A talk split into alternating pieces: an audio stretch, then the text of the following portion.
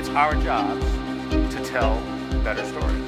And always remember, it's the risk takers that are rewarded. People are sick and tired of being marketed to, and they're sick and tired of being sold. The single biggest story today in sales and marketing is how our customers are buying differently. Hey everyone, and welcome to the Growth Hub podcast. It's your host here, Edward Ford from Advance B2B, and what an episode we have in store for you today. But before we jump into that, we have a lot of listeners here in Finland and across the Nordics and Baltics. And I want to let you know SaaStock is coming on tour to Helsinki on Wednesday, the 23rd of May. There are some great speakers lined up, including David Cancel, the CEO of Drift, Marta Sjögren, partner at Northzone, and Steli Efti from Close.io, among many others. I'll also be speaking, as will our guest today, Patrick Campbell, co founder and CEO of Profitwell. And we're giving our listeners 20% off your SaaStock Helsinki ticket using the promo code ADVANCEB2B-20. So go to saastock.com slash on tour and you can find the Helsinki event there and use the code ADVANCEB2B-20 to get 20% off. And we also have the links and the promo code in the show notes, so go check it out and go get your ticket. It's going to be an awesome day. Now, back to today's episode, and Patrick is the master of pricing, and today we cover a ton of valuable stuff, including how to apply a value based pricing framework to your SaaS business, the benefits and limitations of pricing tactics such as relativity and anchoring, the impact of localizing your pricing for different regions and currencies, how to align pricing with your customers, and to quantify your buyer personas. So, listen up, marketers. Patrick also talks about what the best marketers are doing to help the fight against churn and we also hear how Profitwell built their own pricing model using the hub and spoke framework alongside how Patrick and the team approach their own marketing using something called bottom top of the funnel content. As ever, stay tuned to the end of the episode where Patrick takes on our Fast 5 challenge as he shares his best piece of advice for fellow SaaS growth leaders. So here is episode 19 of the Growth Hub podcast by Advance B2B with Patrick Campbell, co-founder and CEO of Profitwell. Well, Patrick, welcome to the Growth Hub podcast. Thanks so much for joining us today. Absolutely. Thanks for having me.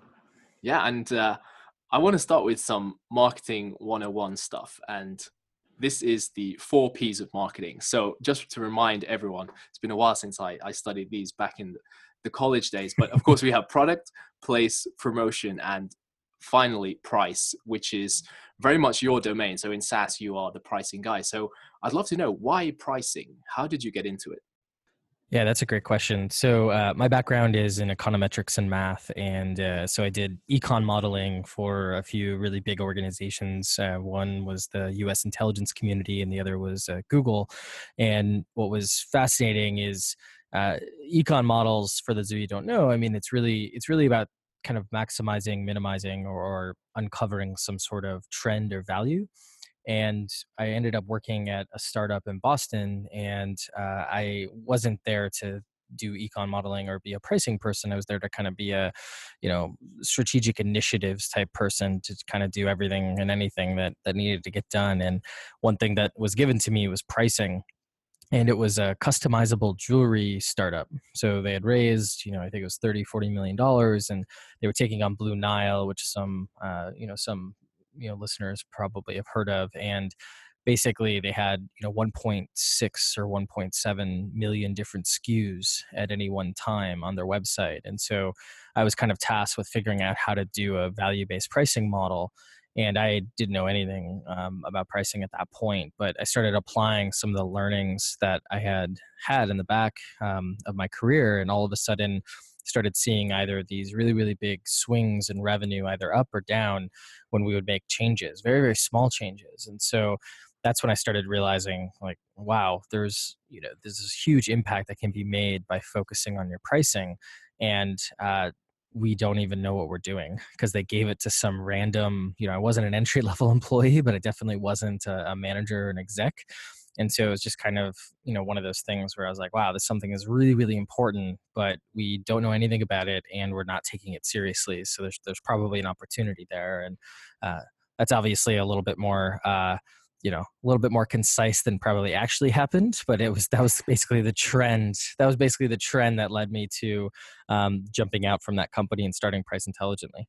Yeah did you mention there that you used to work for the us government? Was that the nsa uh, I yeah, I did work for the U.S. intelligence community, um, and so it was yeah, that was probably. I was thinking about this actually a couple days ago. Uh, that job, and you know, staying away from the political bits of it, which are you know very important conversations to have, but that job probably was the best thing uh, for for my career because I think that I learned so much more about uh, just being an analyst and being uh, you know analytical and logical and uh, you know simply thinking through a problem properly than than I think I ever received in four years of university or you know my other jobs. And so yeah, I was working, but it was a huge bureaucracy, you know, being the U.S. government. And so that was that was why I ended up leaving, just because it was it was too much. The the amount of levels of managers and things like that that you had to go through was a little much for me.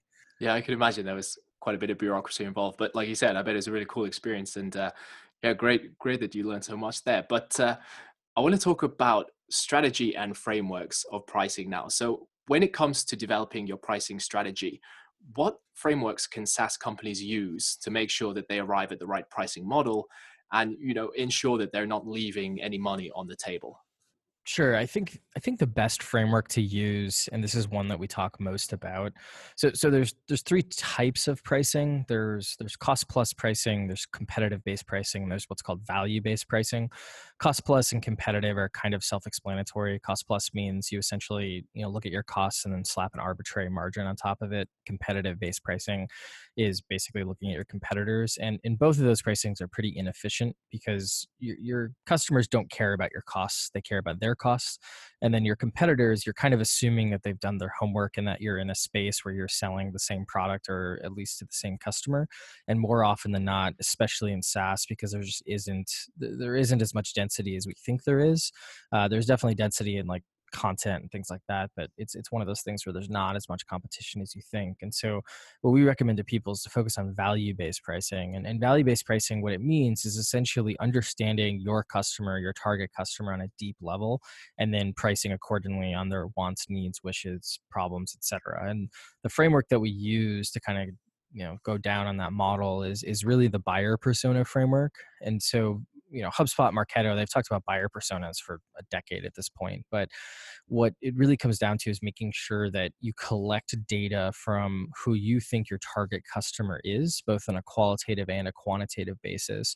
Take that data in synthesize it filter it and then essentially figure out okay i'm going to target this type of customer between this size and this size and this is the price and this is the packaging for that customer and then i'm also going to target this customer with these traits that i, I need to put, put together a package for as well and so that's kind of the model is, is that buyer persona framework that we typically recommend because it not only helps with your pricing but it also helps center your entire SaaS business or subscription business, and I would argue even non subscription businesses. But what's beautiful about it is it starts to kind of get to the beauty of SaaS, which is to clone your customers, mainly because you're, you know, you're bringing in those customers that you want to have on a recurring basis. And, and so this type of data helps your product team, your marketing team, your sales team, et cetera. Um, and I'm happy to obviously go deeper. It's a little bit hard without showing visuals, but it's one of those things where I can definitely explain this the best I can. Yeah, Exactly. And if we explore now the the relationship between pricing and conversion rates, which is of course super important for marketers and growth teams, and maybe geek out on some economic theories of pricing, such as relativity, which you know the economist is famous for, and then you have anchoring, where one plan that no one really buys is considerably more expensive to make the other plans look more attractive. So, how effective are pricing strategies like these as a way to drive conversion rates? Yeah, that's a great question. I think the the thing is is that the, those types of things like relativity anchoring those are typically uh, they're more tactics than they are the framework if that makes sense and this might be yeah. like arguing semantics on the margin but the reason i say that is because uh, when i talk to a lot of people and and they're like oh like well this is the best pricing advice and, and they'll say something like anchoring which they're like, oh, you just need to have like a really really expensive plan, and then that that's your pricing prop your plan. And and the problem with that is that it it, it it kind of reduces your pricing to to a tactic which in reality it, it should be like a continual part of your your process because your price is the exchange rate on the value that you're creating and because of that you want to make sure you're measuring that exchange rate as much as you can and, and adjusting it as you get better as your product improves. Um, that soapbox statement aside um, the things like anchoring are actually pretty effective. So for instance um, once you've kind of figured out your you know your core pricing your core buyer persona then you can start using some of these tactics and, and anchoring uh, just to give you an example uh, we're actually we just launched this kind of series it's called pricing page teardown and what's really fascinating is is we were looking at a company in particular and basically we we pulled some data and, and these are companies that we don't work with and what's funny is that when we showed pricing that was $40 and $60 next to each other, most people chose the $40 plan. And when we put $50 and $60 next to each other, most people picked the $60 plan. And so, what's fascinating is that those types of situations with your pricing can actually really, really help your conversion, as you're kind of alluding to, and it's not going to maybe increase or decrease your overall conversion rate but it's going to change the proportion of what's happening with your pricing which is really really cool yeah are there any signs that can tell you that okay now you've arrived at the correct pricing level are there any ways people running saas companies can can kind of gauge that yeah, there's there's not one sign. I wish there was, because uh, it's a little bit dependent on each business. Uh, I think that the the what's kind of cool is that if if you measure something you know as, as straightforward as price elasticity so if you just measure uh, you can do this via survey you can do this via a bunch of different ways but if you measure kind of your price elasticity you can kind of see what is called your pricing power and pricing power is simply the amount of kind of flexibility you have to increase or decrease your prices and when you measure that, it you can kind of see, and, without kind of going into too much detail because it's an image, you can kind of see how wide or narrow a curve is for price elasticity. And if it's you know very wide, then you have the ability to kind of increase your prices. And so what this means to answer your question is that if you start to see kind of your price friction go up mildly that's when you have a good indication that it's you're you're in a really good zone for the current product and its current customer. And what I kind of make that a little bit more quantifiable, if you're not hearing any complaining about your pricing, your price too low, if you start hearing like a little bit of complaining about it, like, ah, I'm going to have to think about this, but your sales kind of process and your time to sale is still about the same, then that's kind of like a good indication that you're you're hitting the right stride. But I'm really nervous saying that because it's so qualitative that what's going to end up happening is there's going to be some sales manager out there who's like, well, our pricing's fine. I, I have to answer pricing questions all day. Therefore, we shouldn't change our pricing. And, and more often than not, it's, it's a little bit more complicated than that. Yeah. And one thing I, I really want to ask, and that's what impact does localization of pricing have on growth? And what advice would you give to SaaS companies about altering pricing for specific countries and regions and then also offering pricing in local currencies, for example. Yeah, localization is is probably the the one thing that's easy for everyone to wrap their heads around because you know, when you get into quantifying your buyer personas and all this other stuff, it's a little bit intense if you haven't done it before, but localization is something that, you know, it's it's it's pretty easy to understand. And, and basically localization or internationalization for those of you might not know who are listening is making sure that your currency symbols for your main markets are are showing to the customers in that market. So if you have a US visitor, it should be a dollar sign. If you have a euro visitor, it should be a euro. If you should if you have a, you know, British visitor, it should be a pound sterling, etc. And the, on top of that, then it also means sometimes making the actual market based price in each of those regions correct. So in the US, there's probably a little bit of a lower willingness to pay because there's a lot more density of software. In the UK, there's a higher willingness to pay. And in you know Western Europe, there's a higher willingness to pay. In Northern Europe, but then in Eastern Europe, it goes back to, to being a little bit less willing to pay. And when you have that phenomenon, what you should make sure you do, and this is like a good early pricing project, is one, just kind of fix the cosmetic piece, and you can do that relatively easily with a bunch of tools that are out there.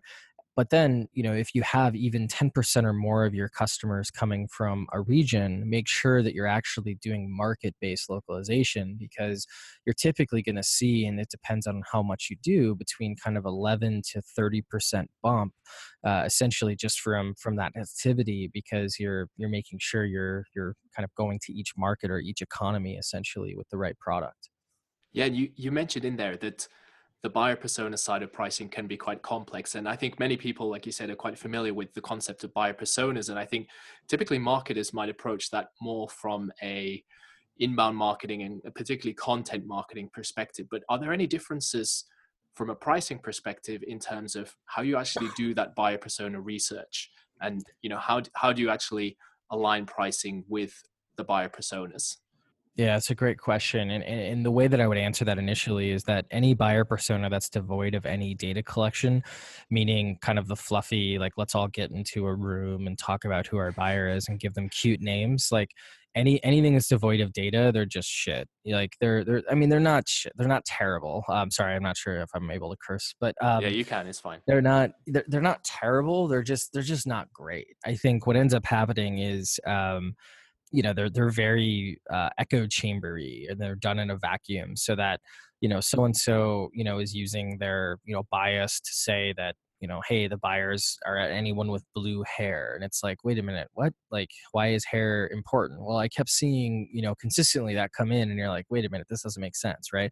That's i mean it's not that dramatic but it's it's typically what ends up happening with buyer personas is becomes this like crazy like like almost politicky conversation. And so the biggest thing with buyer personas, honestly, is just making sure you're collecting data on a quantitative basis. So we have a couple tools that we teach and that are baked into our software, like relative preference and price elasticity.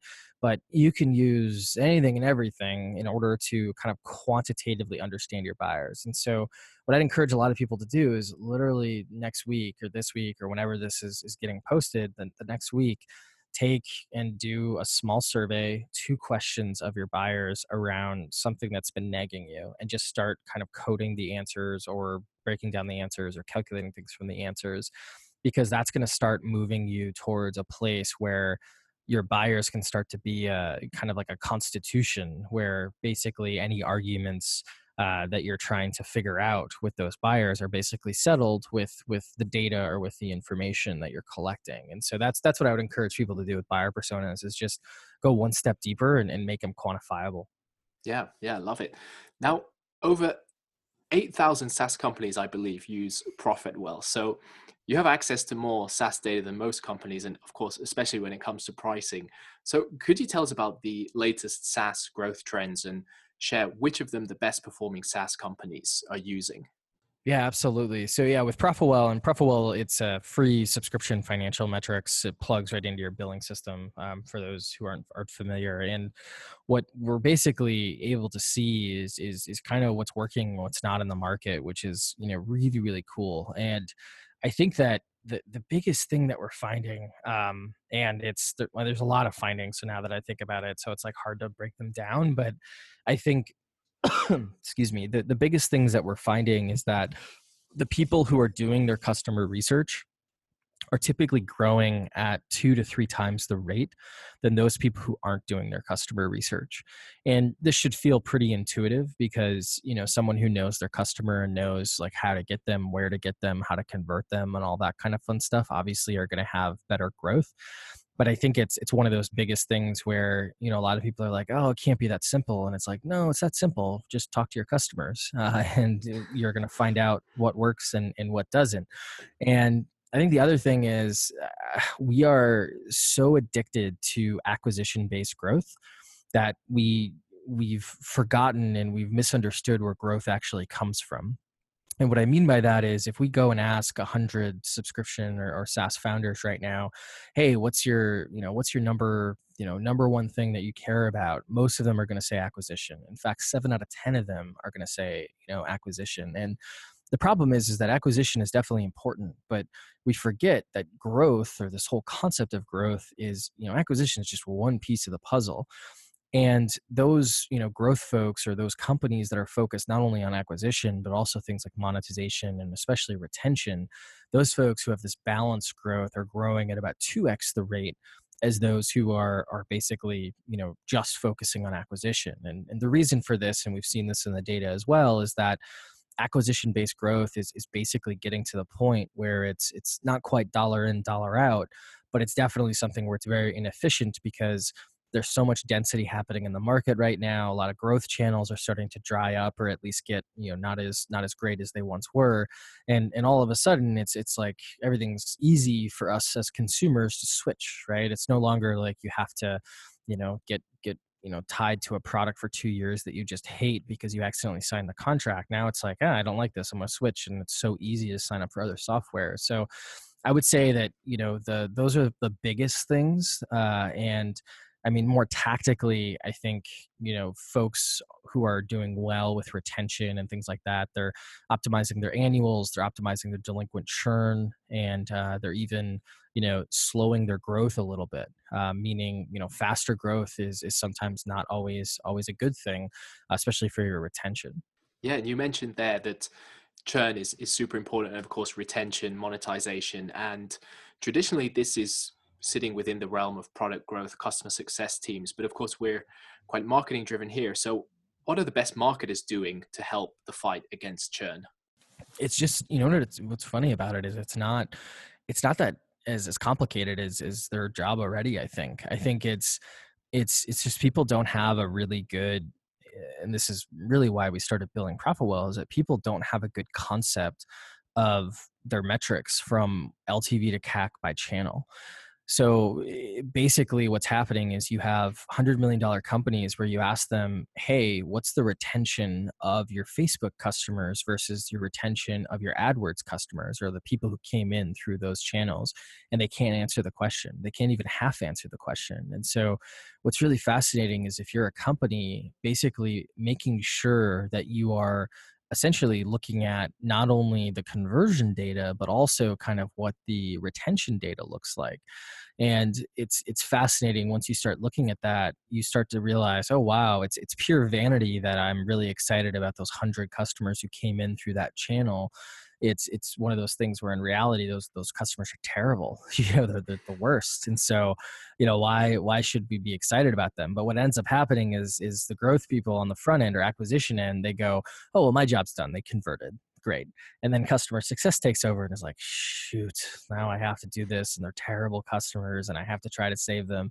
And I think we just make customer success their their job too hard, essentially. But yeah, I think it's it really just comes down to understanding the full funnel, uh, because the thing is, is that the the world of subscriptions, it's it's all about relationships, and I think what we don't realize is that this is the first time in the history of the world where we have a business model where the actual revenue model is baked right into the relationship with the customer.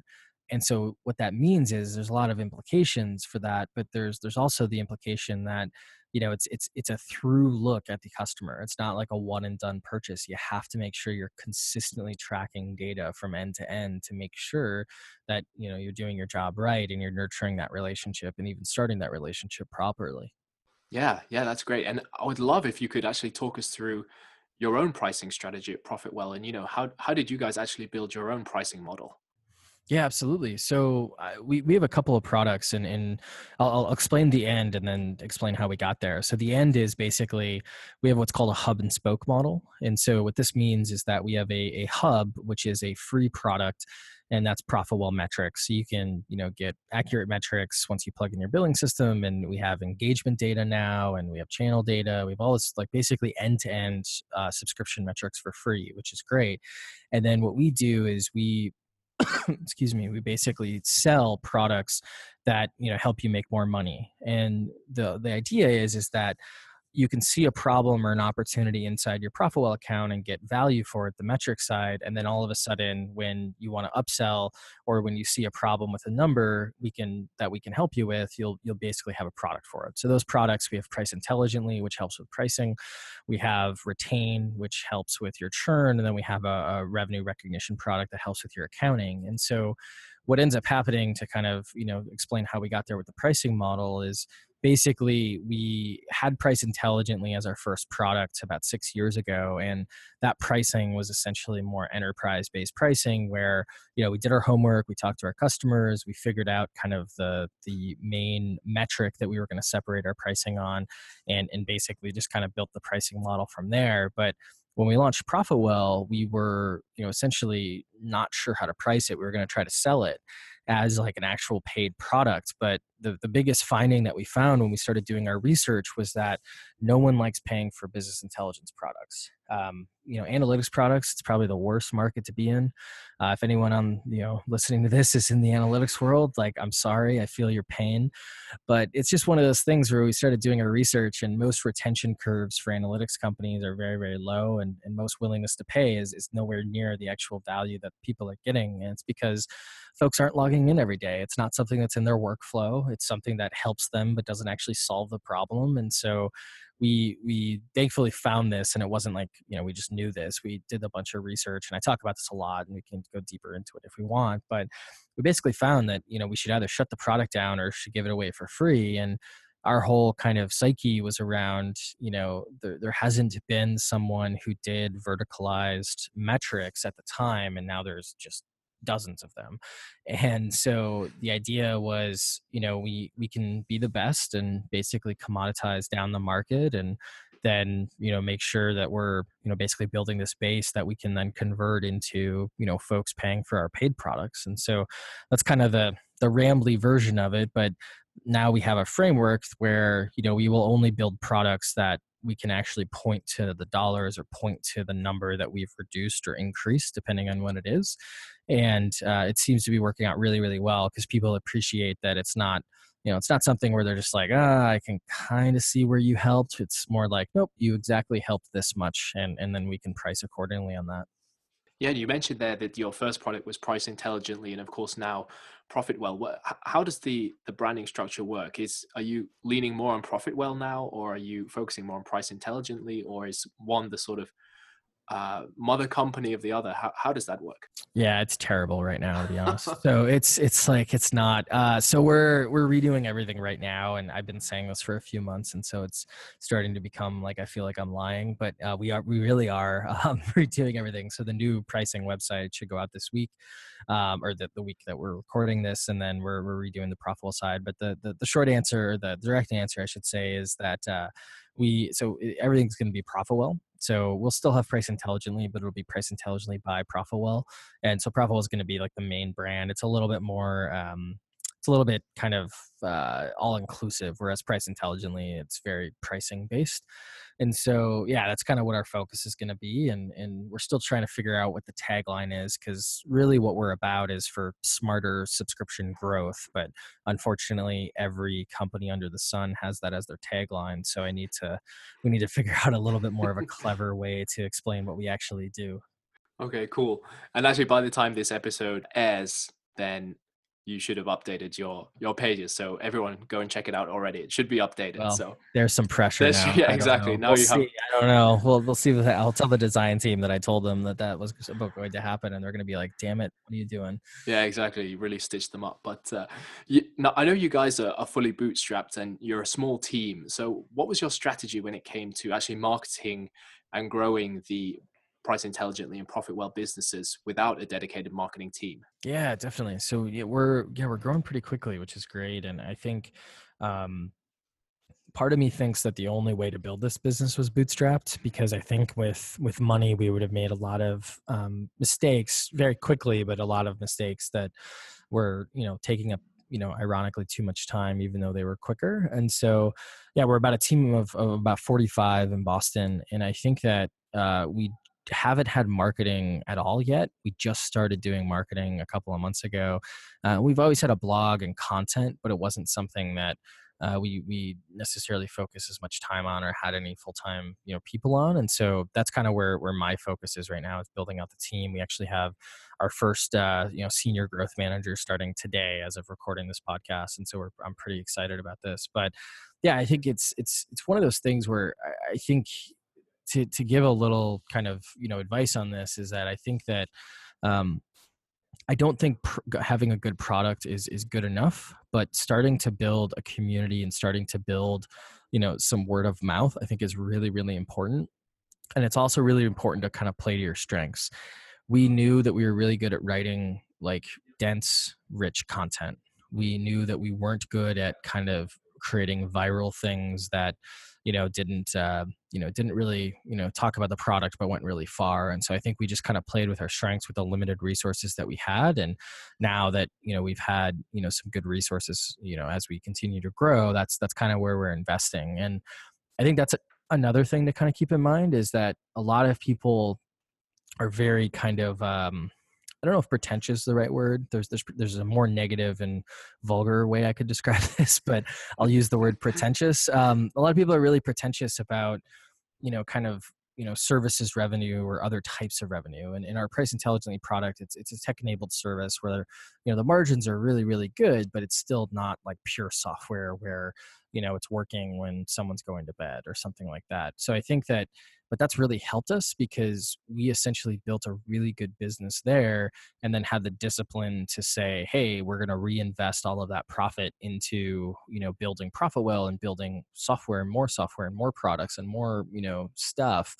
that it allowed us to basically you know have our own vc arm because essentially, you know, all of no one, you know, no one's taking any money off the table. No one's, you know, getting any profit distributions. And so all of that money every year is just being reinvested into engineering product, et cetera. And so it actually helps us compound. And so I'm not sure if that's you know easy for everyone to do, but basically you know it, it was terrible in the beginning, and, and now it's you know kind of grown into something where you know we have a lot more optionality, and that's what's helped us basically spin up a marketing team very very quickly, because you know we can go hey this is where we need to go next, and say all right this budget's going there, and, and kind of rock from there. Yeah, and you talked about content earlier, and I know you've produced some fantastic content. I've read some great blogs that your team have put together and some great videos as well. And you've also talked about the concept of bottom top of the funnel content before. So I would love to ask like what what actually is that and how did you actually create bottom top of the funnel content?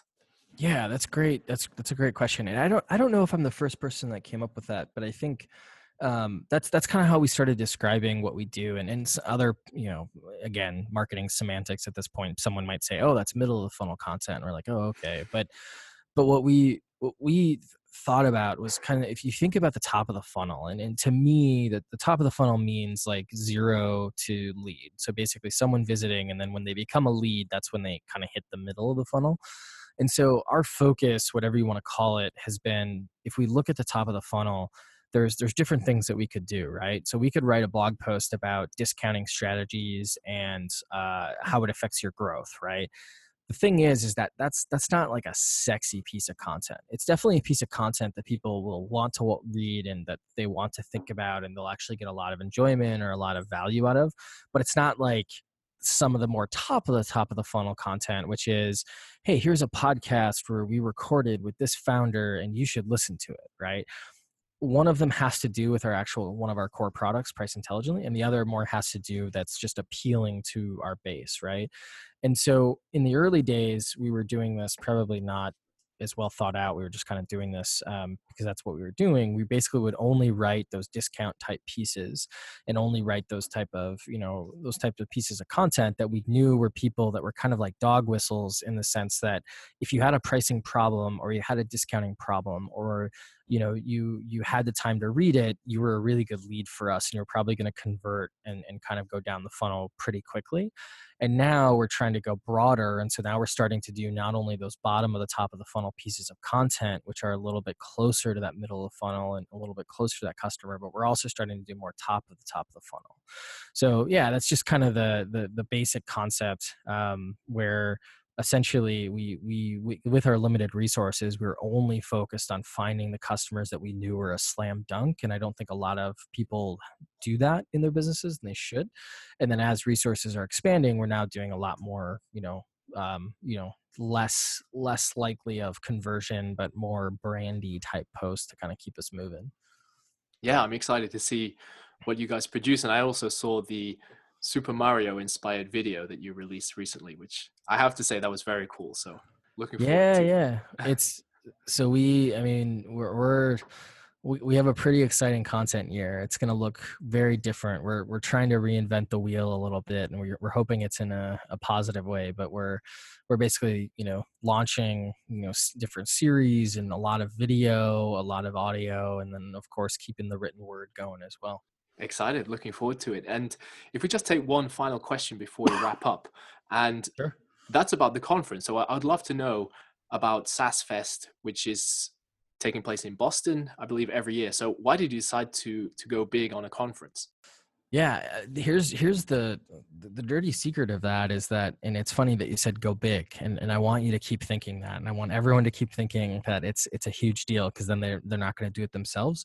Um, it's actually not as it's it's it's it has high impact, but it's less work than you would might you might think, and and don't get me wrong, it is an immense amount of work, but it's not. Um, it's it's not as hard as you would think in terms of the work and so it, that that was something that we were kind of thinking about it and we were thinking okay well if if we don't have a goal of making money and our goal has always been just to break even on our, on our events and so if we don't have a goal of making money then you know it, it, kind of helps with a lot of things and and we wanted to do more content and we wanted to to get out there and get bigger and, and, and in terms of our brand and and this was an idea that we had that you know, thank God it went well the first year, or else we might have just never done it again. And now um, we've done it for three years in Boston. We're actually um, going to be coming not only to Boston, but also probably doing one in Europe this year. And um, that's something that we've been doing our early research on. So don't quote me quite on it, but it's one of those things where it's likely to come um, and be announced in the next month if it is going to be happening.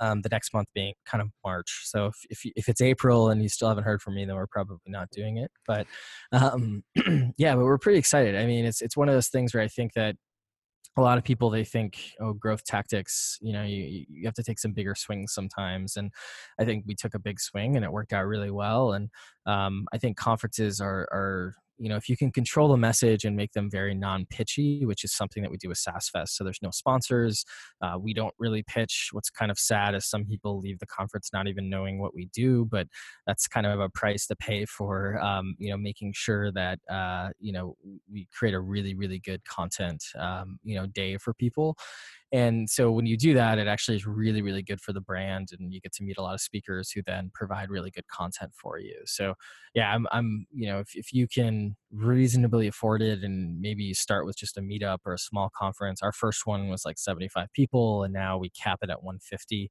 um, just because we want to keep it small. But yeah i would i would recommend definitely jumping into that fray because it's easier than you might think. Oh that's great. And good to know that there might be SaaS Fest Europe. If there is, then we'll definitely be there. So we'll we'll stay tuned for that.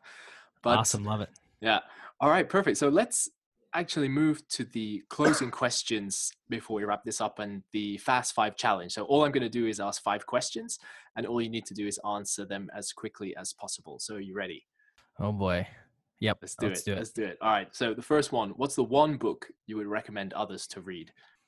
Uh, hmm, high output management, Andy Grove. Uh, I think that a lot of us, you know, younger folks, we never got any experience uh, managing, and uh, this is a really, really good little MBA and how to manage and, and function your team properly. Great. Second question: A SaaS company that you love and why? Ooh, there's so many. Um, trying to think of a good one. Um, this is actually really hard because every time every time every time i go oh that one and i'm like uh i don't know but i don't like that piece of the company um so uh, maybe i'm being too critical no actually there's a really good one i, I really like appcues um, i don't know if you've heard of these folks it's yeah. a-p-e-c-u-e-s uh, I like these guys mainly because it's it's. I mean, the product we do use the product and we are customers. Full disclosure, but I think um, the the thing I like about the the company in particular is that Jonathan and Jackson, the founders, and uh, anyone that I've I've seen or heard from work there, they're they're very very focused on building the company the right way. And what that means is just the culture is really really good. It's you know former hubspot folks and so i think it's it's one of those things where everyone that I've heard who has worked there has had an amazing experience and also has just been you know an amazing human being that knows their stuff and you know isn't you know isn't an asshole for the lack of a better phrase. So yeah i think i'd have to say Appcues uh, and then there's there's probably there's definitely more if you wanted to get into different categories but that's kind of my my my favorite one right now. Great. Then third question your favorite place to read about growth and SaaS marketing online yeah, this is awesome. I like this question, and uh, I'm going to give a, a little bit of a clap back to what I was saying on the Seeking Wisdom podcast, which is uh, ironically Google Scholar. So it, you know, a lot of people we read books or we like read articles and stuff, and and I think Google Scholar is actually a place where most of the, the nitty gritty academic research has been done on most of the things that we're trying to research and it's it's so much denser and richer than what we're going to find in a blog post or a book and so oh i typically start there if i'm trying to solve um, a new problem or trying to attack a new challenge and then then i kind of once i find kind of the the way to think about something or the framework to think about something then i'll go a little bit wider but google scholar is normally where i start now. Yeah and after that episode of seeking wisdom i found myself on Google Scholar trying to find articles about gang loyalty on like LA street gangs. So oh my God. I thought it was people, a cool People idea. are gonna be so confused. Yeah, yeah. I know. You have to go I'm back and gonna, listen to it. Yeah, I'm gonna let them stay confused. I won't explain what that meant. exactly. Yeah. Perfect. The fourth question. So your most important growth metric.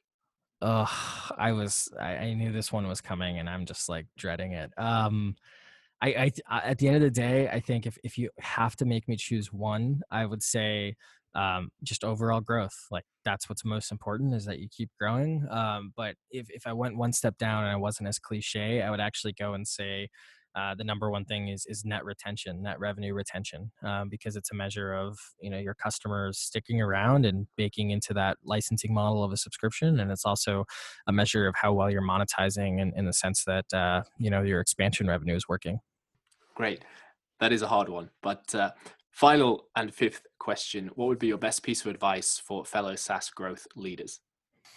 Ooh, this is where I want to basically give like a riddle. Like I want to say something like everything is harder and easier than you think it is um, but i don't i don't think that's as useful i think um, i think that um, i think the best piece of advice that i can give is that um, when you're looking at any problem no matter what it is it's it's really important just to have a framework to approach it uh, and not be reactionary. So, um, what I mean by that, and maybe to make that a little bit more actionable, is that every problem where you're trying to optimize something there's there's what i like to call a choke or a limiting step and that's something that you'll learn a little bit more about in, in that andy grove book that i mentioned. But basically identifying that limiting step or that that that choke is probably the most important thing that you could do for a problem because once you identify that then it's like oh you know we can solve that and another way to put this is that um, you know problems can't be solved you have to solve for a cause and so you want to make sure that you discover the cause or the choke to the problem and then once you solve for that you know everything's gravy. So that would be the best piece of advice is that you know find find the choke or the cause of the problem and then go all in on solving that. Love it. Hey patrick thank you so much for joining us on the growth hub podcast. I have to say it's been an absolute pleasure having you on the show Absolutely. Thanks for thanks for the time. That was Patrick Campbell sharing his advice on how to nail your pricing and make sure you don't leave any money on the table. You can follow Patrick on Twitter at Patticus. And if you want to see Patrick speak at SaaStock on Tour Helsinki, then use the promo code ADVANCEB2B-20 to get 20% off your ticket. Check out saastock.com slash on tour for more info. As ever, if you have any feedback, then you're always welcome to get in touch with me on Twitter at Nordic Edward, LinkedIn, or reach out to me at edward at advanceb2b.fi. So, thank you so much for listening to the Growth Hub Podcast by Advance B2B. This is your host, Edward Ford, signing off, and make sure you check out advanceb2b.com for more content and resources on everything B2B SaaS growth. It's our job to tell better stories. And always remember, it's the risk takers that are rewarded. People are sick and tired of being marketed to, and they're sick and tired of being sold. The single biggest story today in sales and marketing is how our customers are